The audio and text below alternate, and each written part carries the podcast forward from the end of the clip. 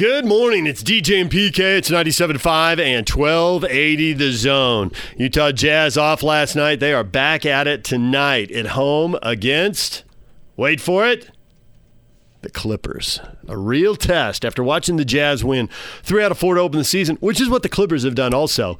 We'll get to see the Jazz go at home against what we think is one of the better teams in the West. I think they're the best team in the West right out of the gate, and they don't even have Paul George yet. But we got that coming up tonight. We also have big football to look forward to this weekend. Get you ready for the Aggies and the Cougars. We got Gary Anderson coming up in a minute, but right now, Frank Dolce, our Utah football insider, looking back at the Utes win, their fourth in a row, and looking ahead to the big game at Washington. Here's Frank Dolce. Frank, good morning. Good morning, DJ. Good morning, PK. Hello, Frankie. hey, pr- pretty good weekend for the Utes. Yes, it was. It was as expected. They dominated. I had no doubt that they will. I thought they would cover all along, and they did. Now, I mean, we can we can talk about that game, but it was pretty much. I don't want to go German on you, but it was fait accompli. I think going into that game, and now looking forward, this is it, man. Saturday. By the time you go to bed Saturday night, and I know you're a late partier, so it'll be well into Sunday morning, we will know exactly where the three teams who still have opportunities yeah. to win the both divisions. That being Oregon, I don't think anybody's going to beat Oregon on either side on the other side, but certainly on the South, I think we'll know exactly where we stand the first weekend of November. No question about it. This is a huge weekend for uh, college football, for Pac-12 especially, and um, I think they're they're great matchups. I mean, Utah, Utah at Washington. Obviously, we'll talk we'll talk about that one. But but this thing with USC and Oregon, uh, as I look across, because Utah uh, obviously needs some help, uh, and they need some help from USC.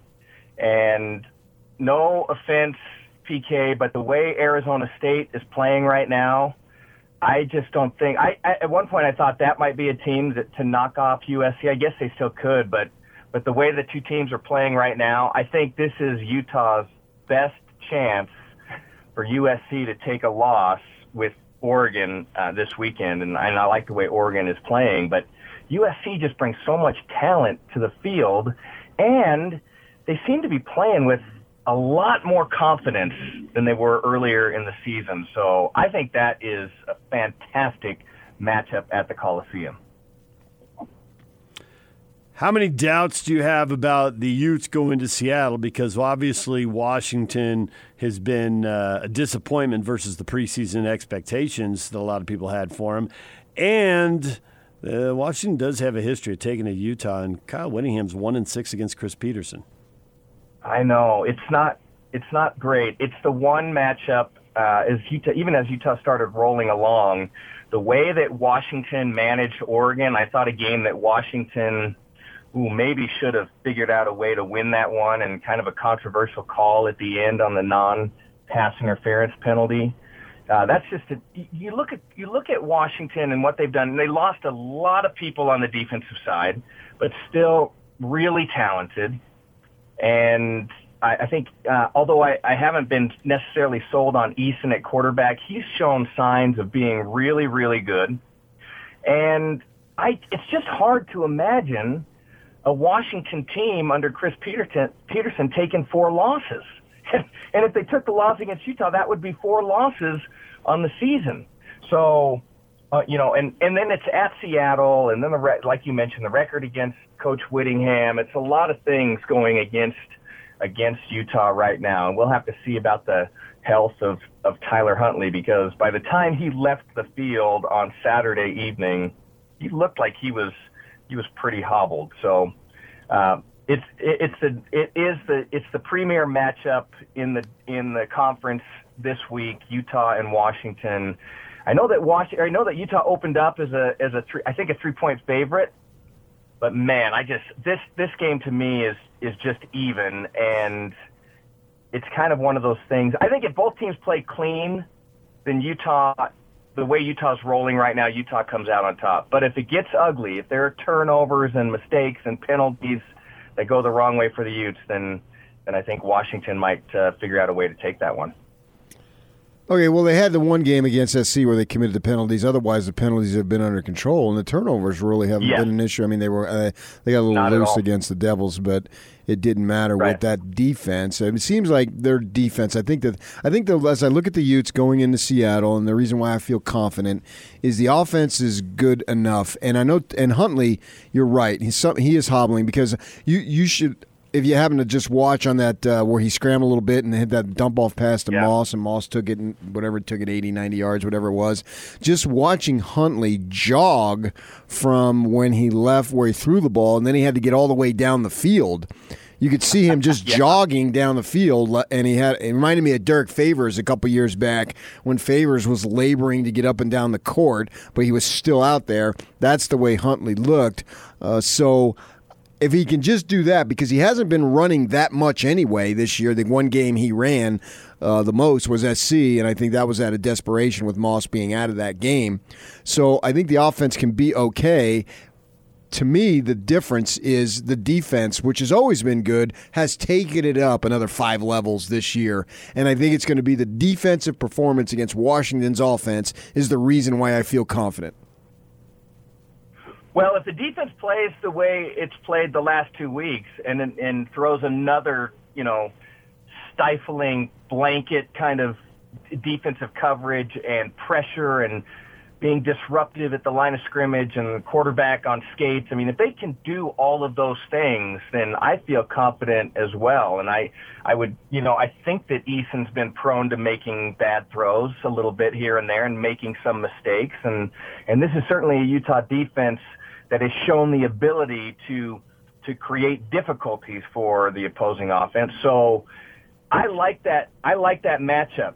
Uh, I, I think that it's more more of a stalemate, you know, on the other side. Utah offensively against Washington defensively. I just watched Washington play Oregon. I watched the replay last night, and and that's a Washington defense. Even though they're young, and even though a lot of people say there aren't a lot of stars on that defense, that's a solid defense top to bottom. And now you're picking them up when they have you know more than half a year of experience. So the young thing doesn't really come into play anymore. The inexperienced thing isn't such a factor anymore, and they're led by a terrific safety. So I think that's a that, that's a good matchup, more of a stalemate.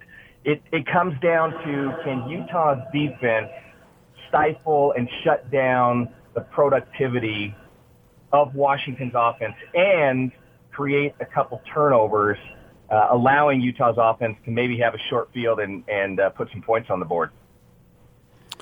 So you mentioned the Utes in the last couple games. You know, if you go back four games, they've only given up 23 points in four games. I mean, that is outrageous. Yeah. And there's only two touchdowns in there, and one of them was Oregon State's backups against Utah's backups with like a minute left in a blowout, and that doesn't really tell us anything. So why would I think? What does Washington have? That they would, to PK's point, what does Washington have that they will score on the Utes? Well, I, so no offense against any anybody else Utah's played, but but you're looking at last last three games: Oregon State, Arizona State, um, and and then the Cal. matchup against Cal. Cal's def, Cal's offense was was not great coming into this game, and then they went to their true freshman quarterback, and that even made it worse. Um, Arizona State's offense, although I'm a big fan of Eno Benjamin, I like Daniels, but he's a guy that just hasn't really, you know, it's terrific six game stretch to open it up, and Utah finally was able to get to the, and he looked like a freshman quarterback. I mean, that's how freshman quarterbacks play. The way that Utah rattled him and was able to get to him, and, and Oregon State's nothing special on the offensive side. This is nothing. I'm not taking anything away from what Utah has done defensively, but they're facing a different animal on on Saturday afternoon. Not you're not facing a, a, a left tackle who's a freshman. You know, Bradlee Anae is going up against a senior and a big senior and a guy that's probably going to get a chance to play on Sunday afternoons. And Washington, their center is a senior and a very exper- experienced offensive lineman, kind of sets the tone for that offensive line. So right at the front, where games are won and lost in the trenches, Utah has a completely different battle. And then you talk about talent in the backfield. Well, by far, Eason is the best quarterback Utah has faced probably this year. And and then you have you add to that three, maybe four wide receivers who are I don't know if they reach the level of USC talent, but they're very talented in the wide receiver group. So so all of a sudden, r- rather than facing a guy that you may be able to rattle in the offensive backfield, or or maybe a one-trick pony on the offensive side, or an offensive line that may be light in some key areas, this is a group that is much more solid, top to bottom, and especially at the foundation, right up front, right at the line of scrimmage. Oh no, Frank, you got me all nervous now. Utah's dream season and it's going to come crashing down in Seattle? No, Holy no, freak! No, don't get no, no, no, no, no. I just given the little, you know, the little flavor, the dose of reality, the little flavor for the game. Yeah, that's okay. I don't have any problem with that. It's a different matchup. Yeah, and actually, it, it should be this way because you're right. Oregon State isn't any good, and then these last couple of teams have been freshman quarterbacks first year freshman quarterbacks, no less. I mean, come on. You should, with all these seniors that you have, and you got both of those games at home, you should kick the crap out of both of those teams, and they did. And I think it's bad for the conference if Utah goes up there and actually wins 35 to nothing because the Pac 12 always has to prove itself. It's never given the benefit, it's never given a pass. It's always, yeah, but. So actually, I think that if the Utes win a close game and a nail biter, that type of thing, well, will actually be better than if they go to Seattle and smoke them because they're going to look at, ah, well, the Pac 12 is so crap. And Clemson can beat the crap out of everybody in the ACC. Well, they're awesome, but it doesn't matter that way. So, I agree with you there, and there's no problem with it. You can't have every game just being rolling because if you do that, then people are going to look down on the conference. So they need some tougher competition. They're going to get it, and they'll get it that day in the afternoon. And then following that is Oregon and SC. So it really sets up nicely. If SC wins, they very well could win. Utah could go 11 and 1 and not win, not take the South. But if that happens, so be it uh, I'm looking at SC, and I agree with you with that talent and the Slovis kid. I had somebody when they came to BYU tell me inside the SC program that Slovis is really good and the offense will be good, but the defense is susceptible. So I'm looking for, in order for SC to win, they're probably going to have to win high scoring games. So what do you think happens there? I think you're right. I think I, I think that USC is going to have to I mean, it, it sounds obvious, but outscore the opponent, and and that means put a lot of lot of points on the board because I just don't think their defense can can really shut people down. It's not like you know if, if you take the if you take a Utah defense and and and wrap it into that game with a USC offense, then maybe USC only has to score 24 points in that game to to come out on top. But I'm not sure that's the case, especially against an explosive Oregon offense with a very good and, and experienced quarterback. So I could see that game kind of coming down to a 42, 37 ish kind of a, an affair, and that could go either way. Um, certainly, with the with what USC showed a week ago against Colorado when Pittman has a hundred yards receiving in the fourth quarter and the Trojans make a somewhat miraculous comeback late in that football game. That's a, that's an explosive offense with lots of weapon weapons and the and the ability to score. But now can they stop somebody? And I and I'm not sure that's the case, especially against an Oregon team. So for for the sake of the Utes, I, I'm and for the sake of the conference, maybe I'm saying that uh, that Oregon at the Coliseum, a difficult place to play against a USC team that's kind of rolling right now. I think they figure out a way to to come out on top, maybe by three points. All right. So before we let you go, then you've got Oregon winning. You've got Utah winning. They, when we talk to you in another week, the Utes are going to be all alone in first place. That's what you're saying. Am I right? Oh yeah, yeah. That's that's what I'm saying. I would hate to see the scenario that that PK because it's true. P, what PK says, an 11 and one Utah team if USC continues to win, could figure out how to not win the South. That just doesn't seem to make sense. But you know, Pac-12's crazy. It could happen. Yeah, no eight But and one team I'm- has I'm not on won the side. division. No eight and one team has not won won the division. Well, there you go. It, it would just History it would be stunning to me if that were to happen. So I think the odds favored the Utes. Absolutely. I agree. I agree. But it's a great, you know, these are the kind of football weekends, college football weekends that, that I really look forward to. Two really meaningful games in, in the Pac-12 and really competitive contests, and it should be a lot of fun. All right, Frank, we appreciate it. Thanks for joining us. Of course. Absolutely. Thanks for having me on. Good to talk to you guys. Frank Dolce, our Ute football insider. Hear him all week on all the shows here on 97.5 at 1280 The Zone. Gary Anderson, Aggie coach with PK and I next. Stay with us. Take the zone with you wherever you go. Let's go. Download the all new Zone Sports Network app on your phone and get live streaming of the zone as well as podcast editions of every show. From Salt Lake to Shanghai, Provo to Portugal, or Ogden to Oslo, wherever you go, we'll tag along. Let's go. Download the new Zone app by searching Zone Sports Network wherever you shop for apps. It's the Zone Sports Network app from 97.5 1280 The Zone and the Zone Sports Network. DJ and PK, it's 97.5 and 1280 The Zone. Time to welcome in Utah State football coach Gary Anderson. He joins us on the Sprint Special Guest Line. Get $100 off the redesigned Apple Watch 4 with a new line of service. Visit the local Sprint store near you. Gary, good morning. Good morning, guys. So obviously, thir- uh, we're we're probably better than you. I, I assume Uh-huh. you're stewing a little bit after the game. Thirty-one to seven wasn't the plan. No doubt, no doubt. Yeah, So- that's a good way to put it. Yeah. So you watch it. What what went wrong? There's probably a list of things that went wrong, but what were a couple of the critical things that went wrong and got that game off track? Well, I think the one thing is is number one, the Air Force is is a very good team. Um, they're a mature team. They're um, a tough-minded team, and uh, you know, uh, quite just frankly, our our football team in that situation in that setting, we need to frickin' be better on the line of scrimmages um, on both sides. And you know, we're, we have a young offensive line, we have this and we have that, and blah blah blah. That, that's just whatever. We're we're far enough into the season to where you know we expect to be able to play at a high level, and uh, you know we got beat on the line of scrimmages, and so.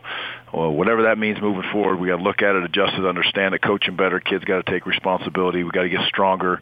We got to get um, those settings and, and and grow up a little bit. So that's number one. Number two, um, you know, offensively, we obviously had uh, no offense, and um, that's been basically a trend, and that trend needs to stop, and it needs to frickin' get better. And if, when it does, we'll have an opportunity to, you know, move ourselves down the field and beat an Air Force team like that. Air Force is going to get yards, they're going to get offense um, on you when they have really good players, and they have really good players this year. And you know, they've done that, uh, you know, fairly consistently throughout this year. So you have to match strength with strength. And in my opinion, against them, it's you find a way to get them off track on offense. Uh, their offense, which we didn't do a good enough job of, put them in uncomfortable situations and then make plays and get off the field. We were able to do it a few times, but not enough, obviously.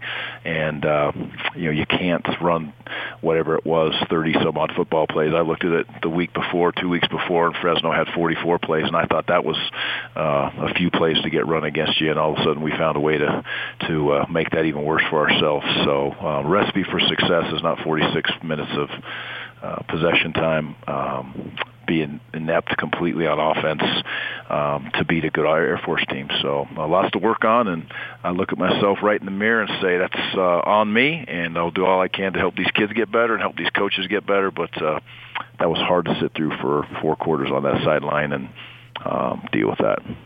So in watching that game, I thought that you know you're down seventeen nothing. I think it was, but then you come out in second half and you score, and you think, oh, okay. I mean, you're right back in this thing. And then, if I remember correctly, you, you trade a couple of punts. They pin you back down at the one, and you go three and out. At least from a field position. Uh, uh, vantage point if you had gotten maybe one or two first downs because then they score and I thought that was the essence of the game right there. Is that the way you saw it? Great point. No, no, there's no doubt. I mean, we're sitting in a position to be able to, you know, score. We come back, get the ball. Um, can't do what we need to do. Force them to uh, punt, make some nice plays. Uh, and they punt and pin us on the one yard line, and then we go absolutely nowhere. And you know that was uh, we punted. It's it just happens to be into the wind. That's the game when you're playing it. And it was a stiff wind. The punt was decent for kicking into a 20 mile an hour wind, but you know we can we can all find a crutch, right? We can find the rain, we can find the snow, we can find the cold, we can find the wind. We could there, there's crutches out there wherever you want them if you want to look for them. But you know, we need to convert a couple first downs in that situation, flip the field, or go score. All of a sudden, it's a you know it's a one-score game. It's halfway through the third quarter, wherever it's at at that point. Air Force has 17 points, and as bad as it was on defense, the bottom line is points. That's that's what you look at at the end and say you win or lose with points. And you know we had an opportunity to be able to you know cut it to a decent position right there and we weren't, and they got a short field, got the ball on the 40-yard line, punched in and scored. And um, you know, at that point, it was uh, it was going to be uphill sledding the way that they grind the clock and you know those guys wake up in the morning and they just as well you know step on your face as play you in a football game and that's how they're trained and I respect the heck out of that that's why um, it's such a challenge to play those guys every week and uh, they took it to us at that point scored again and um, you know we need to get bigger stronger physical and find a way to get a couple first downs there and I'm sorry to be so irritated, but I'm irritated. well, we're not rather have truth. We're not. Su- we're not surprised you're irritated. And if you aren't irritated about a 31 to seven loss, you know you might be in the wrong profession. So we're not. There's no doubt. Particularly surprised. I don't know how much of a sense of humor you can have walking off the field. Do you tell Troy Calhoun you're right? You might be in the wrong league. Holy cow! Uh, I don't. I don't know where he was going with that. I still. I still don't. I mean, maybe they. Maybe they feel like independence or something good for them. I don't know. But uh, you know, he's he's got himself a, a heck of a football team, and uh, you know, they they did some good things. So they're they'll be right there battling with everybody as we go through. And the bright side is, is so will we. But we have to step up and understand our deficiencies. And you know, it starts this week with BYU, and then uh, the week after that, we're going to play ourselves with four games left to. Uh, you know, control our own destiny. So that's where this football team is. But that doesn't mean we can, you know, go sit in a corner and and uh, hide from what we we took, uh, uh, the beat down that we took on Saturday. So there's really no point in asking you, oh, since you come back after this uh, demoralizing loss, would you rather play a conference game or BYU? Because you're playing BYU, so who cares what you want? You, the fact is, you've got to play BYU. Obviously, it's always an emotional game, national television, Saturday night, and blah, blah, blah. Is that something that you enjoy and embrace and want to transfer to the players to make sure, all right, you sucked last week, now you got a shot at redemption that's going to mean a whole lot to a whole lot of people?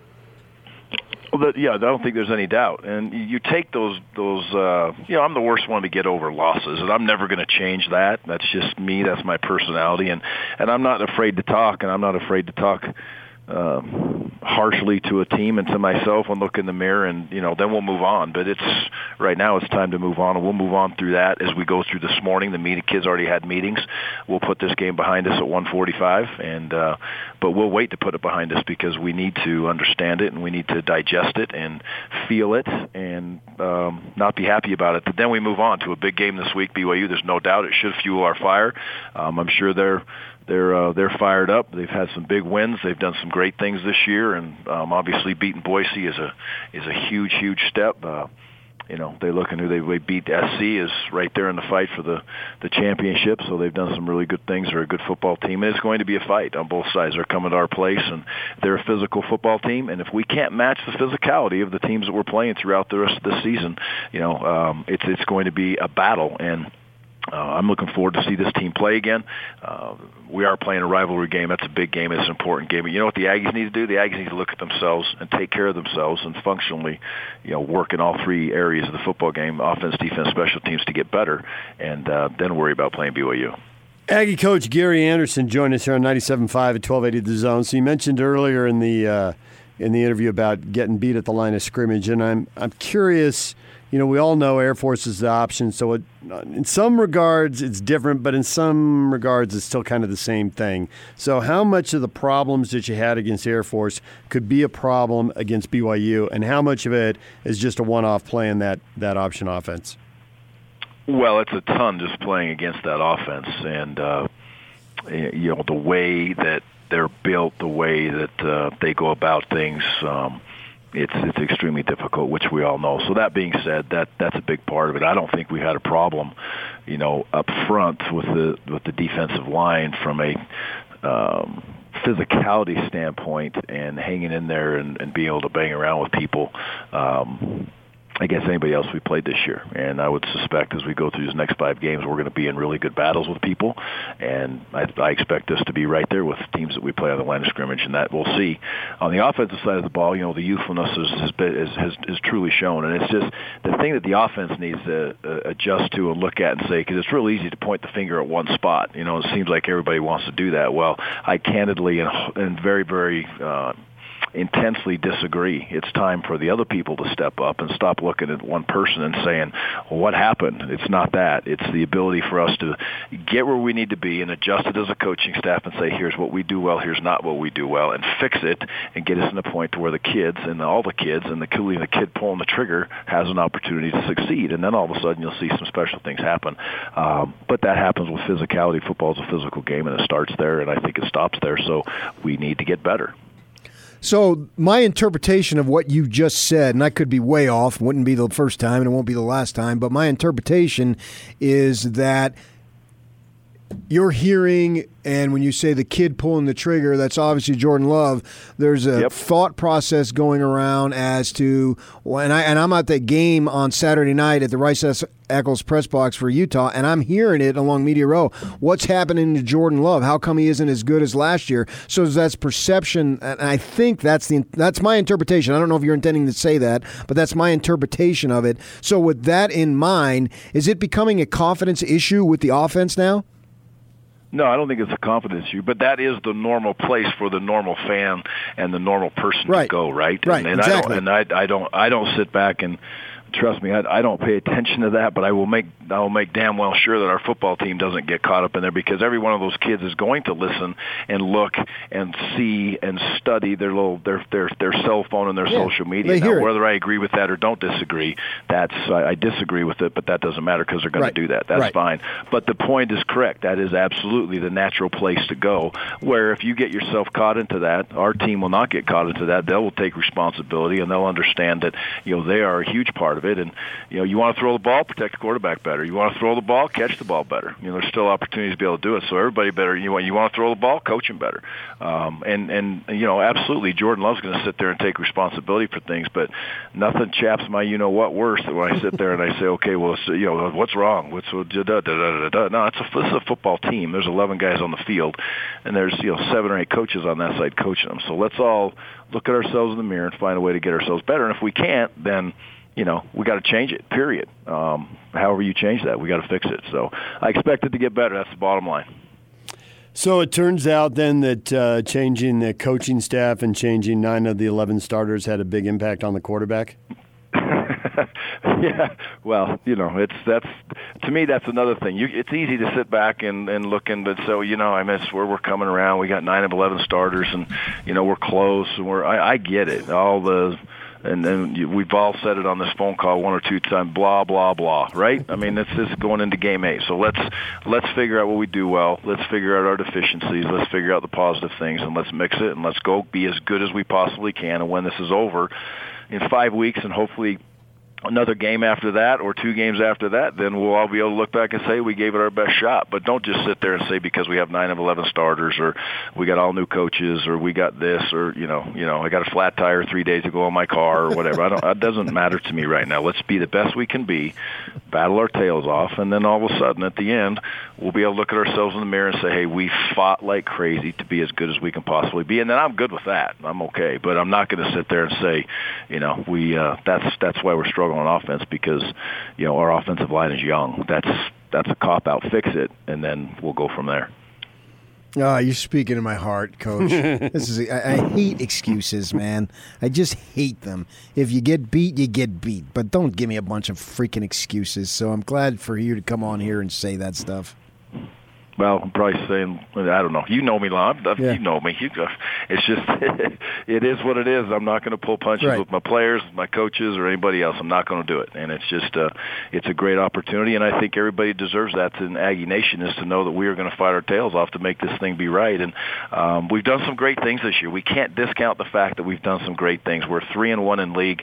We've beat some really good football teams in our league, um, and we have an opportunity to be a, a really good football team. And I don't discount that at all, but I do do want to make sure that we look at ourselves and understand where we have to get better and why we can get better, and not just sit there and say, okay, it's it's just okay to be okay. It's not. Is it funky at all? You've done this with Kyle, but now you're going up against your old D coordinator and your buddy. Is that funky at all? Uh, it's always a little different. You know, Kalani's obviously very close. A Rod's very close. Ilaisa, I recruited Ilaisa back a long time ago when he wasn't nearly as heavy as he is right now, and he could actually run the football and do some things. It was it was awesome. So uh, maybe he's a little lighter. I haven't seen him for six months or so, but the season usually gets him pretty good. So we'll uh, we'll see. Um, but it's a little different playing against those guys. There's absolutely no doubt. They're they're tremendous people, and um, you know I love them. And uh, you know, I recruited A Rod way back when, and you know, Kalani and I obviously had the opportunities to to coach together. And uh, I remember the day that he got the job at BYU, and uh, how happy he was, and we kind of went through that process together. So those are those are awesome times. It doesn't change the the competitiveness of the game, all those things that come come come with it. Excuse me, but it's uh it's a fun time. Uh, you know, if it's I always say this at the end, if you would rather would you just hey we just can't wait to play against each other? I don't think that's the case, but it doesn't really change how you compete and how you battle against each other week in and week out. I don't know if you have the money in the Mountain West and the staff in the Mountain West to do this, but I've read stuff about other teams. You know, obviously the players have got to be focused on the Air Force game. The coaches have to be focused on the Air Force game. But at some of these bigger, richer schools, they can actually have analysts working ahead to kind of offset the advantage of going against a team that has a bye. Kalani knows you, A Rod knows you, and they've had two weeks to go over film. And Ilaisa has been sitting in there knowing you were going to make jokes about his weight on the air, thinking he's going to get you back. so all these guys have had time. But do you have those kind of resources in the Mountain West to have the analysts to be working two games ahead, or is that just not possible? Uh, we not not for paid spots. So we got guys that can come in and you know help us and volunteer a little bit to do some things and try to stay a little bit ahead. Um, you know, Coach Fav uh, comes in and does some things for us on, on the offensive side of the ball, but he's actually kind of named as really as a, in, a, in within our coaching staff. Um, I'll do uh, my spot a little bit if I can um, to help stay a little bit ahead, if you will, especially later in the week for the for the defensive side.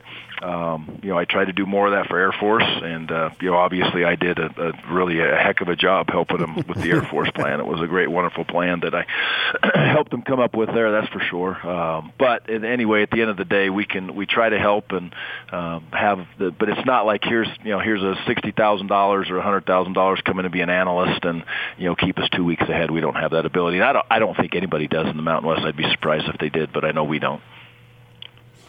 Coach, we appreciate a few minutes. Thanks for joining us. Hey, guys. Appreciate you. Have All a right. wonderful week. Go Aggies. There's Aggie football coach Gary Anderson. A little irritated, getting ready for BYU now. We're going to take a break, and when we come back, up to Ute practice as the Utes get ready for Washington. Stay with us. Take the zone with you wherever you go. Let's go. Download the all new Zone Sports Network app on your phone and get live streaming of the zone as well as podcast editions of every show. From Salt Lake to Shanghai, Provo to Portugal, or Ogden to Oslo, wherever you go, we'll tag along. Let's go. Download the new Zone app by searching Zone Sports Network wherever you shop for apps. It's the Zone Sports Network app from 97.5 1280 The Zone and the Zone Sports Network. Good morning. DJ and PK, it's 97.5 and 1280 The Zone. PK and I went up to University of Utah football practice yesterday. The Utes have a policy where they rotate every Tuesday through a couple of assistant coaches on the staff. So if you want to talk to Andy Ludwig, you know, roughly once a month, two or three times during the season, you get a chance. Spring's different, but once the games start, it's a different deal. So yesterday was the day, and we wanted to talk to the offensive coordinator about how the offense was progressing, what he thinks of Tyler Huntley. You'll hear some questions uh, from other reporters working on stories. Uh, Tyler Huntley's toughness, very complimentary there, and uh, his development this year. Here, PK and I, with a few other media members, talking with Andy Ludwig as Utah Utah and Ludwig get ready for Washington in a big game this weekend. The part that you couldn't have known about Tyler until the season started was his toughness. How how has that impressed you, the way he's played through? Very impressed with uh, his passion for the game, his, his work ethic, and uh, his toughness is unquestionable. You, you, talked, or at least Kyle's talked a lot about how he's probably one of the best quarterbacks you've ever had. I mean, what what separates him from maybe any of the other guys that you've had in your tenure? Uh, the combination of arm talent, accuracy, and athleticism. It's a, it's a, it's a unique and awesome combination. If a player can only play to 100%, obviously, what percentage is Tyler playing to relative to his ability at 100%? Uh, I, I, that's a that's a great question, difficult question to answer. He's playing at a very high level. There's always things to improve and work on. The timing mechanism uh, in the drop back game, drop back game has improved and is improving. I think there's room for improvement there. Um, but I just want him to do more better. That's what I want. Oh, so do. if you just went more easier to understand, say like a, a letter grade, would it be an A then? Would I give Tyler a letter grade? If, as opposed to a percentage, yeah, it would be easier to grade that way? You see what I'm saying? I would give him an A minus because I don't. I want him to keep on on. When you have to scheme against a guy that you know is a little hobbled by his injury, I mean, is that is how hard is that for you to kind of just know his limits and, and also not really sacrificing the whole offense as an identity? We're just it's just part of the deal about trying to play to a player's strengths. If he's not at full strength, you try to put a little more workload in another area of the offense or maybe another player. And I think uh, you see some of that on tape, you know, for the last couple of weeks. How did you get through to him that when he scrambles, he needs to stay behind the line of scrimmage and keep the eyes downfield and give himself a chance to make a big play? Because he's doing that much better than he used to. I, said it just the way you said it, and he took it. He's, he's extremely focused, and uh, he wants to be a great football player, and he works very hard at it. He's been extremely coachable since the day I walked in the building, and uh, you know, again, we're just trying to get a little bit better each day, and he's doing that. Does he say more than five words to you? Because that's about all he says to us. Uh, yeah, maybe eight, maybe eight. But uh, he's a man of few words, but his actions speak very loudly. Has he exceeded your expectations? Uh, he's playing very, very well. So he's, you know, I'm fired up. But again, we got we got things we can get better at. He's got to keep working, keep getting better, and uh, I hope he, I hope he continues to exceed my expectations. Jason obviously got the, the number two reps behind Tyler on Saturday. I mean, what what are you seeing from him that, that maybe changes from practice to game day that that maybe can allow him to kind of keep that number two spot?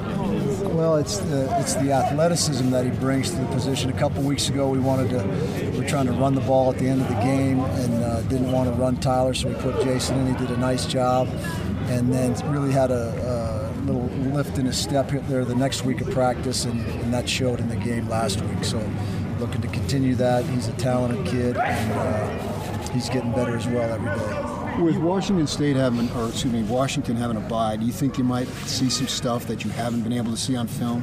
Absolutely. Oh yeah, that's and that that coaching staff's been together for X amount of years, so they got a big library of plays, and uh, they know what they're doing. They, I'm sure they're well rested and got a couple little wrinkles. So what we have to do and what we preach is we got to know what they have done and know what we're doing inside and out, and then it makes the uh, adjustments that much easier. What are the characteristics of a Jimmy Lake defense? Uh, multiple, uh, very sound, very fundamentally sound. The players run to the football, and you don't see uh, blown assignments. And uh, it's a very well coached football team. When you first started as a, an offensive coordinator, what's different now than maybe then on, on learning how to scheme for the entire season and not just a game by game? That's uh, that's about a 22 year question. so, what's changed?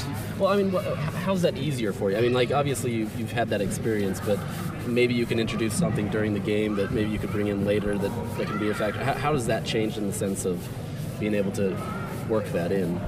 Uh, I think it just you just draw strength from your experiences, and you, you've been exposed to a lot of different players and a lot of different skill sets through the years. And you just you have a library to draw from, and how oh I've seen a player like Derek Vickers. I've worked with players like Derek, who's a unique skill set. So you just say, I think this young man is a lot like this, and you made some mistake with the last guy, but that you're not going to make with Derek, and then uh, we'll just see who the next Derek Vickers is.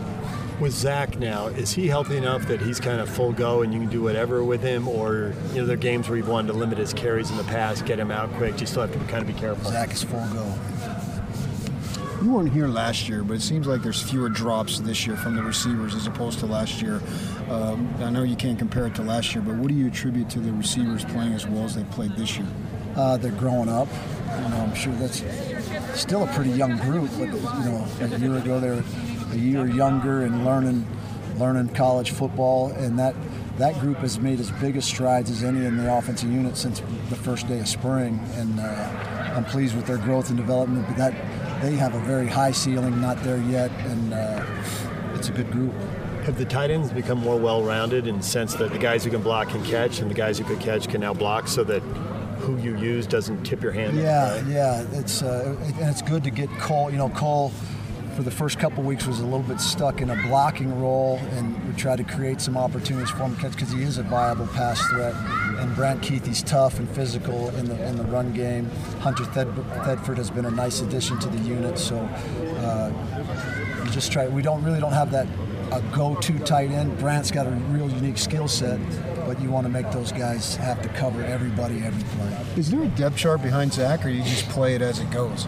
Uh, Devonta'e Henry-Cole is listed as the number two, but there's a lot of situation Right. plays where we're plugging guys and Right. rolling guys Right. through. So I would say it's Zach, and then it's running back by committee. So using the situational guys, same question as the tight end. Do you feel like those guys are versatile enough? It doesn't tip what you're trying to do based on who you put in there. You got to be.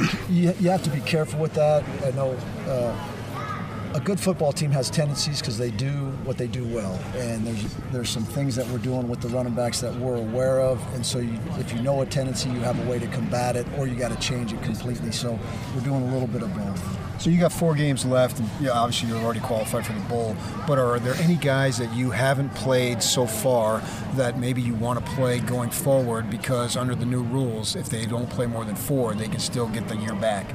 Uh, there's Bam, the offensive tackle, Right. Would be the, the first one. The, the the two young wideouts are pl- they've already played in their four games, so they're they're rolling. Uh, there's uh, Devaughn Vele is a wide receiver who was injured in fall camp that will have four games to play, should be ready after the bye week. That will be a huge plus for us in the rotation. And I, I off the top of my head, I, that those are the, the guys. What, why is he a huge plus? What would he bring that you really need? Just another weapon, a big, rangy, athletic wide receiver. He's, he's a very gifted young man. And so, you, when you were at Vanderbilt last year was the first year, did you take advantage of that rule?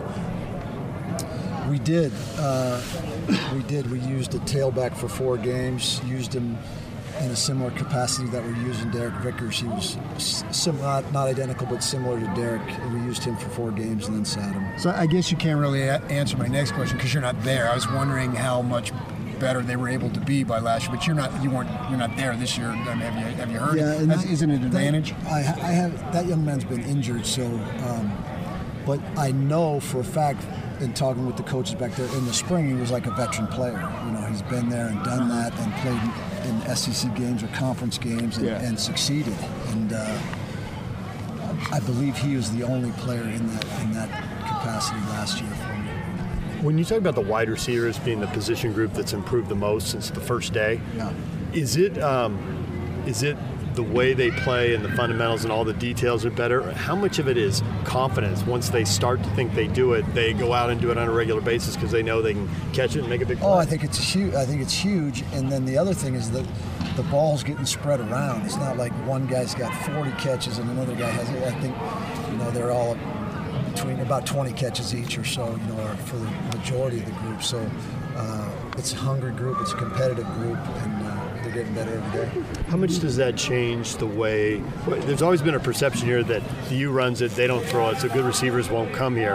As these guys have success, as high school kids watch, you know, Thompson hauling a long touchdown pass and everybody's dream. Does that change the feedback you get and the way guys text with you or when you go on home visits and talk to them or whatever? Well, yeah. I mean, the, the phone calls have been good. I'll let you know about the home visits when that time comes up. But if uh, if you want to if you want to play in a pro style scheme that implements spread offense and catch deep balls, this is a great a great system to be in. And uh, you know, just trying to get better. How, how is Kyle different from 10 years ago for you coming back here? you know, you've heard me say before, so much has changed, but so much is the same. Kyle is, uh, he's the same guy I knew. He's not the same guy I knew 30 years ago, but he's the same guy I knew 10 years ago. Focused, driven, players first, organization, detail. If anything, it's just kind of upped, and uh, nothing catches him off guard or surprises him. And, uh, you know, he's, he's been there and done that now. I mean, how hard does it keep Tyler off the field? It seems like every time he gets injured, the next game there's a question whether he'll play, and he always says, "I'm playing." It's like, why are you asking me? As we talked about right off the get-go, he's as tough a quarterback and tough a football player as I've ever been around, and you appreciate it. The work that he puts in in rehab and in taking care of himself is. Uh, commendable, and uh, he loves football. He loves the Utes, and uh, he wants to do everything he can to help us win. I heard there was some thought that maybe he shouldn't go this last game, and that he pushed pretty hard to go. Do you, does he give you some pushback at times? No, he doesn't. He wasn't thrilled about sitting down at halftime. I told him, you know, the decision was made. If the defense gets, Cal had the ball first, and to start the half, if the defense didn't get a stop, Tyler was going to go back in. If they got the stop, which they did, he's done. He wasn't he wasn't fired up, but he he gets it. He gets it. It's a long season. There's Andy Ludwig, the Utes offensive coach. We're going to take a break. When we come back, all the headlines, what is trending coming up. Stay with us.